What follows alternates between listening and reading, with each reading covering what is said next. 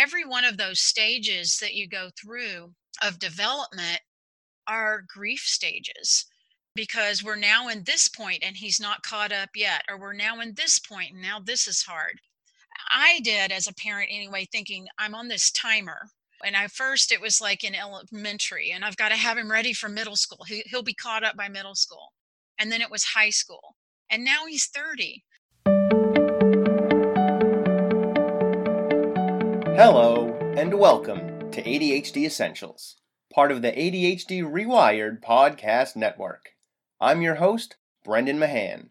I'm a former teacher and mental health clinician turned ADHD coach, trainer, and consultant. I can be reached at brendan at ADHDessentials.com. Here at ADHD Essentials, we help families develop the skills and knowledge needed to better manage attention deficit hyperactivity disorder. Visit ADHDessentials.com for more details. What's up, team? October is ADHD Awareness Month, and so I want to make you aware of three virtual ADHD summits that are happening this month. The first is the 11th annual ADHD Awareness Expo. It runs throughout the month of October, with new presentations unlocking on October 5th, 8th, 12th, and 14th, but they'll remain available until the 31st. My workshop, which is already available, is on using values to help with decision making and prioritization. The second summit is the Natural ADHD Solutions Summit. It takes place October 5th, October 9th, October 12th, and October 16th. I will be presenting live on the 9th. And last, but certainly not least, the one I suspect you might be most interested in the Parenting ADHD Summit. It takes place Monday, October 19th, all the way through to Thursday, October 22nd. And on the 22nd, I will be presenting Navigating Virtual School with Learning Challenges. The links for each of those summits will be in the show notes, so make sure you check them out. And of course, also check out our partner podcasts ADHD Rewired with Eric Tivers, his most recent episode, titled Transitions and Balancing Work and Relationships, where he interviews Addison Smith, is great. And Hacking Your ADHD with Will Curb is also phenomenal. His most recent episode is on how to give yourself some slack, which I know I need to do on occasion, and I found that episode very useful. And of course, a big thank you to Jeffrey Gordon of Ideal Video Strategies for helping me to get this episode edited and published. Welcome to the show. Today, we're talking to Diane McLean. After a 25 year career as an educator and school counselor, Diane is now an ADHD and executive functioning coach. And she has committed herself to providing coaching services to help children, adolescents, and adults overcome executive functioning challenges and acquire the skills and knowledge needed to experience success. In today's episode, Diane talks about being the mother of an adult son with special needs and how she navigated the challenges that presented.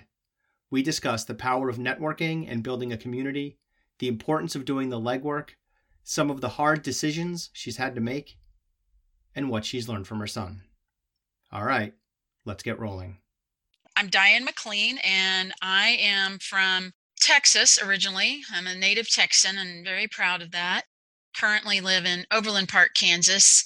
And uh, through a long kind of series of stepping stones, I've ended up working as a coach and I, I really specialize in working with children um, of all ages on executive functioning skills. And, you know, there were a lot of little things that led me there. I spent 26 years in education and worked with kids, two year olds all the way through high school seniors. I was a teacher, I was a school counselor, and, and I'm a parent um, of a special needs uh, son. I have two kids actually. And uh, my daughter Katie is a sports psychologist, so she's a mental performance coach, and we have great conversations around that. And then my son is a, a artist, but he at age six he was diagnosed with bipolar disorder, and at 16 he was diagnosed with autism. So I've spent a good deal of my life working to get him what he needs and balancing all that out with, you know, everything else I have to do with work and family and everything else. And here I am. Before we started recording, you started telling me about how you like to consider yourself as having some honorary degrees. Yes. And not honorary like they've been officially bestowed upon you by a university or something, but honorary because you've had to learn a whole lot of things to help your son navigate his life. Yes, absolutely.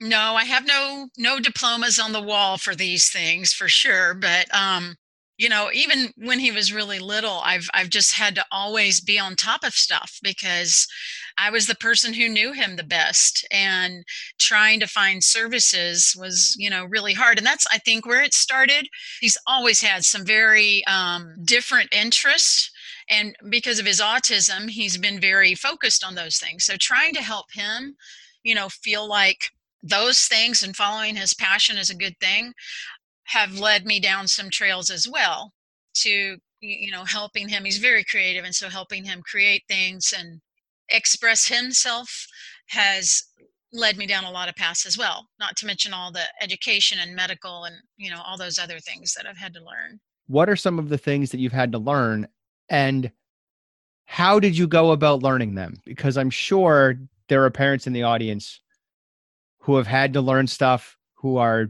staring down the barrel of having to learn stuff and trying to figure out how to do it. Yeah. Can you help guide us a little bit on the strategies you've used, the the services you've been able to find so we can spread the love a little? Well, Daniel is going to be 30 next week. And so when he was little, there was no internet. You know, we did not have what we have now. So I think I had to learn in different ways you know, in the beginning, there was a lot of just calling around and asking and talking to other parents. By the time he was in early elementary school, we did have internet, and I was on a listserv for parents with kids who had bipolar disorder. Daniel was diagnosed at six with bipolar disorder. He had not been diagnosed with autism at the time. And so I was, I got a lot of help finding resources through that listserv as they called them back in those days. You know it to medical professionals uh, uh, you know when we moved he was in to kansas city daniel was going into the fifth grade and i was in a panic because i needed a, a new psychiatrist for him and i i was able to find one before we moved through that group of parents. So i had you know a lot of support there when he was really little it was just it was kind of taking what people said good intentioned people, a lot of family who would recommend different things, and I would kind of have to weigh it. You know, friends and family would say, Well, have you tried this? Have you tried that? And some of the things I knew just wouldn't fit for him. And then some of the things I ended up pursuing and, and really finding help for him. And those those really, you know, were even things I ended up. He needed play therapy at one point. I decided to try that when he was three. And I ended up going to grad school and really spe- getting a master's degree in counseling and specializing in play therapy. And that was because of him. So that's a real degree. That's not even an honorary degree. That's a real degree. Yes, I have a master's degree in counseling and student services. So as I'm listening to what you're saying, you sort of discounted this experience a little bit in light of the internet because the internet now exists and it's easier to get information. And and what I mean is you sort of discounted your experience of having to do a lot of legwork to find the resources that you needed because you were doing that before the internet came about and you were sort of like well now it's easy because of the internet it's different now and i want to i want to circle back on that and push back on it a little bit because that legwork that you had to do is more valuable and more powerful than the nonsense that is the internet mm-hmm. Yeah, in some ways, we now have information overload. And so when the internet did come into play in helping me, it almost created more problems. Another element to this is, and, and we've talked about this in the past in some groups that we're in together. There's a limit to the usefulness of learning from an information source, right? From the internet. I can sit back and read stuff about ADHD all day long. That doesn't necessarily mean I'm doing anything that's a value add to my life unless I start applying that knowledge and I start doing the work, like doing the legwork. And the internet, because the information is so easy to get, it's easy to just read it and then do nothing with it and feel like I did something, even though I really haven't. When you were doing this, the simple nature of driving to a doctor's office, making a phone call, and talking to a person, all of that stuff is doing something because, in addition to getting the information, you're also networking. Mm-hmm. And one of the things you mentioned in the course of this was that your network helped you find a doctor before you moved. Right. Networking is critical. So, yes, like all of the people in the audience right now who are listening to this podcast, if all you do is listen to this podcast and you're not a part of like my Facebook group or something, you're limiting how valuable my services are to you. You don't even have to pay me to be a part of the Facebook group, but you become part of a group of people who can theoretically help each other and often do help each other. The podcast is a one way message. It, all you can do is listen to me. You join the Facebook group, you get a little more information. You join the coaching groups, it gets another level to still. For sure. That stuff is what's powerful. That's what's useful. You and I met through a coaching group. Yeah. That we're in. It's not me running it. It's Alan Brown is running it and it's about business stuff and that's how you and I met and that that networking component is important. So if we can talk a little bit about how you did that and yeah some of it's going to be a little different with the internet the way it is now and social media and stuff but but i'd love for the audience to be able to listen to your story, at least this part of it, with that in mind, with the networking and the interpersonal relationship stuff in mind? You know, too cliche, but it takes a village. It really does. I, without the people supporting me and giving me ideas and pushing me to keep going or encouraging me to keep going, even when I was tired or feeling like um, I was out of options, that's what really created the success is the community that I was in. So I can never ever take credit for the things that have happened. I had a part in it, but so did a whole lot of other people. And I think that has been the single most important thing is just reaching out to people and reaching out for support and reaching out for help. Um, because it is not, I, you know, like the honorary degrees, I kind of came up with that because my dolls didn't do this. I was totally inadequately prepared to learn the stuff. I didn't learn the stuff I needed to be his mom. So the people of of my world are so important um, and still are, even with internet.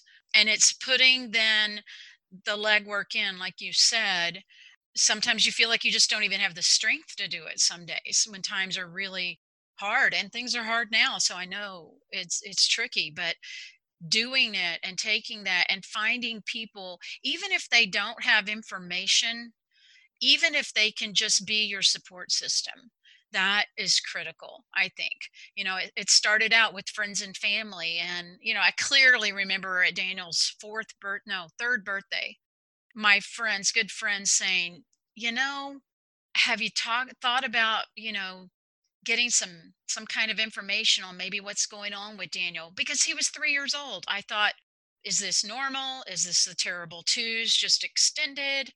I had to really listen to my friends when I didn't want to hear that. That was hard for me to hear. And that's been a pattern throughout my parenting with him. I'll never forget his middle school teacher. I don't know if it was seventh grade or somewhere in there. She said something about how we really need to help Daniel prepare for life because it doesn't seem like college will ever be a good fit for him. And I was like, what do you mean? and I had to really, though, listen to that. And that was hard for me to hear too. And I, I'm not saying it's 100% true, and I don't ever want to discourage anyone from trying. Daniel has gotten some education in ways that work for him. But in my mind, and I think this is so hard for parents, every one of those stages that you go through of development are grief stages. And because we're now in this point and he's not caught up yet, or we're now in this point and now this is hard.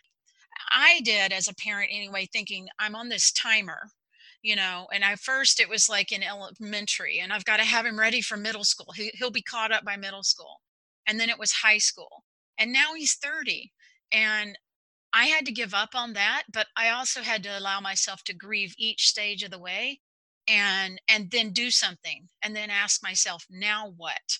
And that's where the support people really came into play is really being there for me when i was at my lowest moments but also helping me say okay now what you have this in you now what? And then i would get up and move on. Without the support of a community i couldn't have done that for sure. Prior to this interview you talked to me about being on like a committee for your school district when he was in high school that was working on developing groups and programs for kids with special needs and you were on that committee to try to help your son because you were like we need to have some stuff happening. But as a result of being on that committee you found out about a program at the school district level that he could be a part of that you might not otherwise have heard about. And that's still networking. That it's much more proactive than just going and calling a doctor's office. Like you're not just finding the resources you're in some ways helping to create the resources. That's doing the legwork. That's making that effort and that eh, experience was really interesting because at the time I was a school counselor in the in the district, and I was asked to be on that committee because I had a lot of knowledge about student services. So I, I was I was asked to be on that committee as a staff person, which kind of gave me information and put me in touch.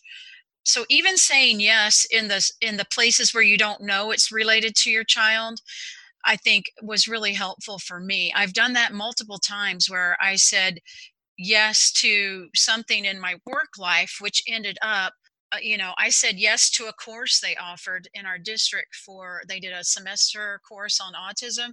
I mean, at the time it was Asperger's, and then another semester course on autism. And that's how my son ended up getting diagnosed at age 16 because my friend that I was sitting with, I kept saying, Oh my gosh, this is Daniel. Oh my gosh, this is Daniel. And she kept saying, Would you just take him to a doctor? because they didn't see his autism. You know, his psychiatrist is awesome. I love him. But he isn't an autism specialist and he sees him for 15 minutes like every three to six months he doesn't see the pieces that really helped me go this is way more than bipolar disorder and then go from there so that was another thing i did as part of my job that it, it created a network the people that taught that class are still very good friends of mine and are are still part of my team part of my pit crew you know, I kind of think of myself as I'm driving this race car and I've got a pit crew helping me. I have to be the one driving the car. And the, the funny thing is, is there's no finish line. That's the thing I had to learn. The support is in, so important and the legwork. You got to get out in there in the car and you got to push the accelerator and you got to go this is one of the things that I don't think my audience knows drives me crazy that I rail against this, but it it drives me crazy how many people I usually see it with entrepreneurs and not parents as much. Because if a parent is contacting me, they're a parent who is doing the legwork. They're contacting me. That's part of the legwork. But with entrepreneurs who I encounter in passing, they're like, "Oh yeah, I'm gonna like build my business," and I'm cool. What are you doing to build your business? And they say, "I'm taking this class." And I'm like, but what is how is that building your business? Like that's just taking a class. What are you what are you doing with that information? And that's kind of how I look at this podcast, right? Is like you're getting information and that's great, but I really hope that you're applying some of it. And I hope that you're when you're comfortable, you're taking the next step to join my Facebook group or someone else's Facebook group or my program or someone else's program based on time and money and all that kind of stuff. I recognize those limiting factors. But if what you're doing is you're sort of going on the internet and reading articles and being like, well, now I know what to do, and you're not putting a plan in place on how to do that, or you're not actively trying to implement something, you're not going to find as much change as you would if you say, this article is really meaningful. I'm going to take this concept and, as an experiment, apply it for a month and see what happens and I, I love experiments in that way. I love the idea of like, I just learned this thing. I'm going to try it for a month and see what happens. And it sounds like the legwork and the effort that you were putting in with your son, something similar, but probably not the experiment thing, but something similar where you are learning stuff, you're applying it with your son, you're helping it reframe your perspective on your son, like that workshop did, that training did. And then that allows you to take the next step. And even even the mourning of your son's development and that he's lagging behind in each significant stage of development, you're recognizing I need to take time for me and go through the emotional turmoil and storm of my son is not keeping up with his peers and do that so that I can then in a week or a month or however long I can then reassess where we are in an honest way and find out what the new skills are that my son needs to learn more directly than previously or what resources I have to track down in his mom as his mom in order to get him the help that he needs. That stuff is critical. Yes and I love how you equate it as an experiment. I think I talk to so many parents and I think with both of us coming from a coaching perspective you pretty much described a lot of what coaching's all about is you you look at your situation you look at where the needs are and then you go try something. I mean coaching is very much action oriented in little baby steps and i always tell my clients you're going to go try this is an experiment. You can't fail. We can see what works what doesn't work. We can see where we need to tweak the plan. But i think i did a lot of experimenting with daniel because he was not a kid that fit the mold you know there was nothing for him and it had to all be created it's like in schools that had to be created as we went along. And so we were trying all kinds of things but i just without trying it you don't know if it's going to work. I've had to try some incredibly scary things. Um, daniel recently suffered a decline and he regressed. It, it, it was about a he had had major hip surgery twice on each hip and then after that he uh, there was uh, several other traumas. And i'm seeing this you know with kids now the anxiety going up. But he ended up with autism related catatonia which is a really frightening thing. And we had to do a lot of things to try to help him. And one of the things that pretty much saved his life was ect um, electroconvulsive therapy never when I was a kid with my, you know, baby tender love or my drowsy doll did I think, I think I'll go, you know, run some electricity through my baby's head. But I'm telling you what, what I had to learn a lot about that. I had to learn and learn and learn to make that decision. It turned out it was one of the best decisions I ever made. And he is now functioning higher than he ever has. And that's a scary thing. It's so scary even the reliability and and the efficacy of that stuff is sketchy at best. Yes. I had to really dig into research and this is where my network helped me. I didn't know no one knew that he was declining because of catatonia this autism related catatonia. And it was because of a Facebook group that I started when I was really struggling and needed support. And all, I also wanted to be transparent so people could understand what it's really like in the lives of parents who are going through this. So I was like super transparent about things. And when he was, he had been hospitalized and they couldn't help him. One of my friends who I had networked with back in school days knew somebody who was an expert in catatonia. And she put me in touch with her because her friend read the post and said, I need to talk to that mom. And that's how we found out. So that's how important your network is. You don't have all the answers, you never will. And sometimes the doctors don't have the answers, and you just never know who might have some other things you can try. And this ended up saving his life. So it was so important that if I hadn't had that network, I don't know what I would have done. We would have still been going in circles, and I don't even know what kind of state he would be in right now. So it's huge. It was a risk. it was a risk. I debated forever and worked with my own coach. You know, do I create this Facebook page or do I not? Because, you know, I wanted, Daniel has always given me permission to talk about things that we've done to help him because he wants to help other people but you know it's hard to put yourself out there and just say okay i'm going to be transparent and there's now a hole in my door because my son was beating on it and i didn't know what else to do because we had to go in there you know to, because he was in a meltdown and was out of control. I mean that's not stuff you like putting out there but to be vulnerable and to be i was very discretionary uh, with who i led into my group but because of that it takes that vulnerability to reach out sometimes. And those of us who parent kids with special needs or who are just uniquely wired, we all get to that point at some time. where things we aren't the perfect parent we aren't the model parent here or our kid is not the one you know that you see on the commercials and tvs on tv and we have to be honest about that and reach out for support and that's when we have to lean our, our network the most. And that's that itself is scary. And it sounds like you've got honorary degrees in being vulnerable. Also probably an honorary degree in vetting the people that you let into that circle because you're you're being vulnerable with people who you can trust and are respecting that vulnerability and not taking advantage of it or shaming you about it or anything like that absolutely. That was number one. You know it started out mainly with family because people were kept asking how's daniel? How's daniel? because he had been deteriorating and deteriorating. And you know real close friends um, we have we have a lot of people in town that are very close to daniel that he doesn't even know because it's he's one of those people when you meet him he changes lives but he doesn't know that. And so i let those people in and they were the ones who were there for me.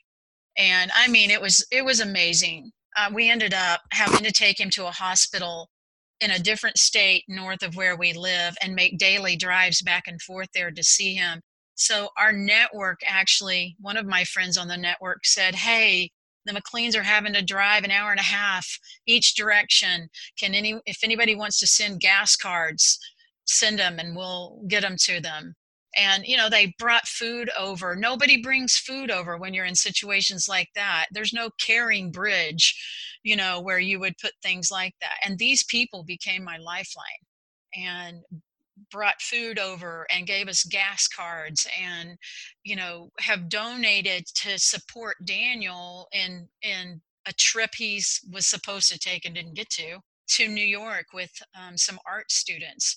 You know, these people care about my kid and they care about me, and I couldn't do what I do without knowing that's out there anytime I need it. Is that network part of how you're learning things? Because you mentioned Daniel was supposed to go to New York for art school. I'm assuming that COVID is what shut that down. Yes. And you've mentioned that he's he's an artist, and some of the other things you've had to learn we talked about prior to the interview is things like getting sheet metal cut to specific lengths. Yes. and you mentioned you're learning how to weld because I'm assuming that's connected to Daniel somehow. Oh yeah, I'm the proud owner of an anvil because he does blacksmithing. my neighbor gave him a, a propane forge. I mean, he's our our fam our neighbors are part of our network. I mean, yeah, uh, but I, I have to learn how to now set it all up and yeah, it's it's an interesting life I have. I have some interesting honorary degrees out there. And it started when he was real little because he always had such bizarre interests. So, yeah, I, I've done a lot of work in metalsmithing and sculpture and welding and woodworking. He does a lot of wood sculpture as well. So my garage is my car doesn't fit anymore because that site is now turned into a shop for him. You know where do you buy and what are these tools even? You know i didn't even know what they were. It's been interesting. And fun honestly. I mean he, it's never boring with daniel for sure.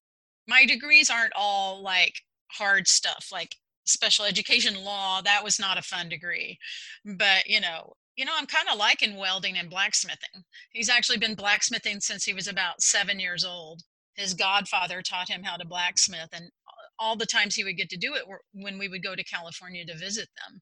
And so now he's real excited because this summer he's going to have his own blacksmithing set up right at our house. That's pretty cool. Yeah.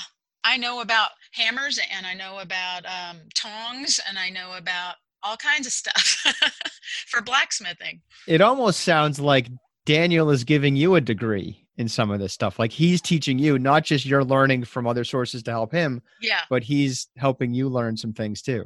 Sure. He taught me to use the scroll saw a couple of weeks ago during COVID. So that was kind of fun. I like making stuff.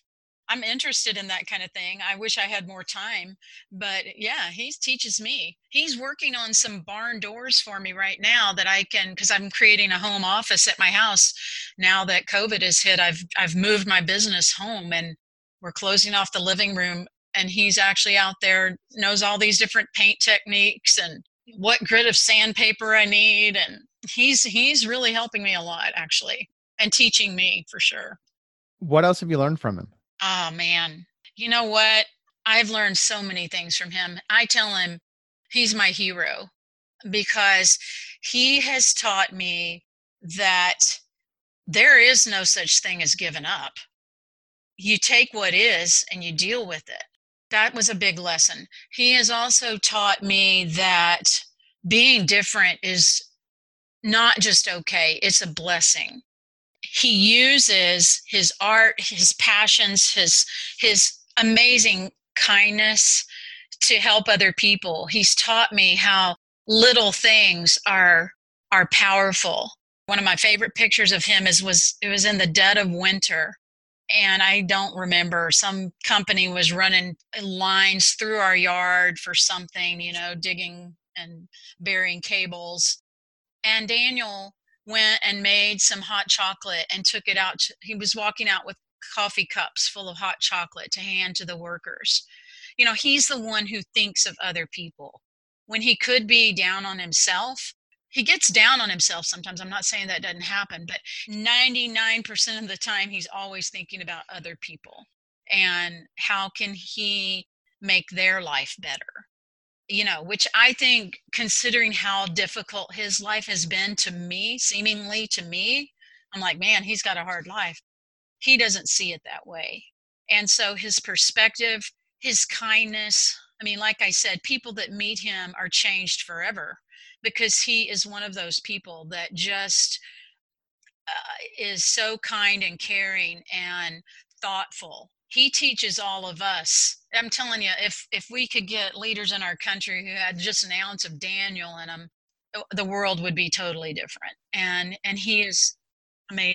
Sometimes suffering leads to that level of compassion right? Because he has had a hard life so he knows what that means and what that looks like and potentially doesn't want other people to have to suffer in the same way or in general and so that might be a piece of that compassion that you're seeing coming from him.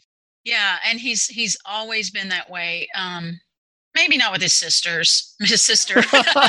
She would probably argue if she heard this podcast. Um so yeah which brings up a whole nother area. That would be a whole different podcast on siblings and how siblings of special needs kids also grow up to be very special people. He's had a huge impact on her as well so he really really is a is a hero he really is awesome and just being mindful of time do you have any ending essentials that you'd like to share with our audience yeah you know things are hard right now, I think, for everybody. It doesn't matter if you have a kid with ADHD or you have ADHD or what. I mean, COVID is hard. I feel like COVID has taken away everyone's structure and has taken away everyone's ability to plan for the future. So, in many ways, I think the world feels a little ADHD right now or feels what it's like, you know, to have ADHD. And so, just like I look at Daniel and I think about what does he need right now because it changes all the time just like COVID does. You know, I just I want to encourage families to, you know, we want to have accountability. We want our kids to be accountable. We want to hold ourselves accountable. But I think you also all the time, but especially now need to balance, you know, that accountability with grace and that grace to be present to the needs right now it doesn't mean it's going to be forever, but to really, you know, I worked with so many kids who struggled uh, during our learning from home times and parents who just really struggled because they wanted their kids to do their work and the kids just couldn't. We're in different times right now. And I think often we're trying to pretend like it's normal and that we're going to create a normal. And I don't think there's such a thing right now. And I honestly think that being able to go, just go with the flow and really weigh that grace and accountability and always, always keep in mind that there's nothing, there's nothing out there that is worth costing the relationship, whether it's in between parents, whether it's between parents and kids, or you know teachers and kids. Teachers need that same grace and accountability with their students. I think we're just in a world right now where we really got to cut everyone a little slack and know that we may have to back off what's important what we think is important maybe what was important before covid because right now we have bigger fish to fry than missing assignments. Kids will be fine. They can always learn stuff but right now their emotional learning their emotional well-being is probably overrules everything else and and for parents as well because we can always pick back up and start learning again that's not the end of the world but we can't it's much harder to pick back up you know emotional damage and our damage to our mental health and physically what that does to us then down the road physically so balance the grace and the accountability and treasure and prioritize the relationship.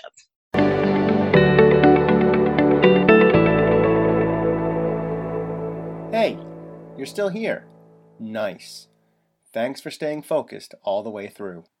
If you have any thoughts or questions about today's episode, feel free to email me at brendan at adhdessentials.com.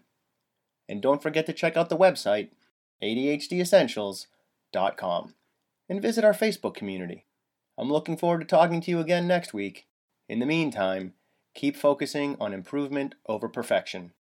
10% better is all you need.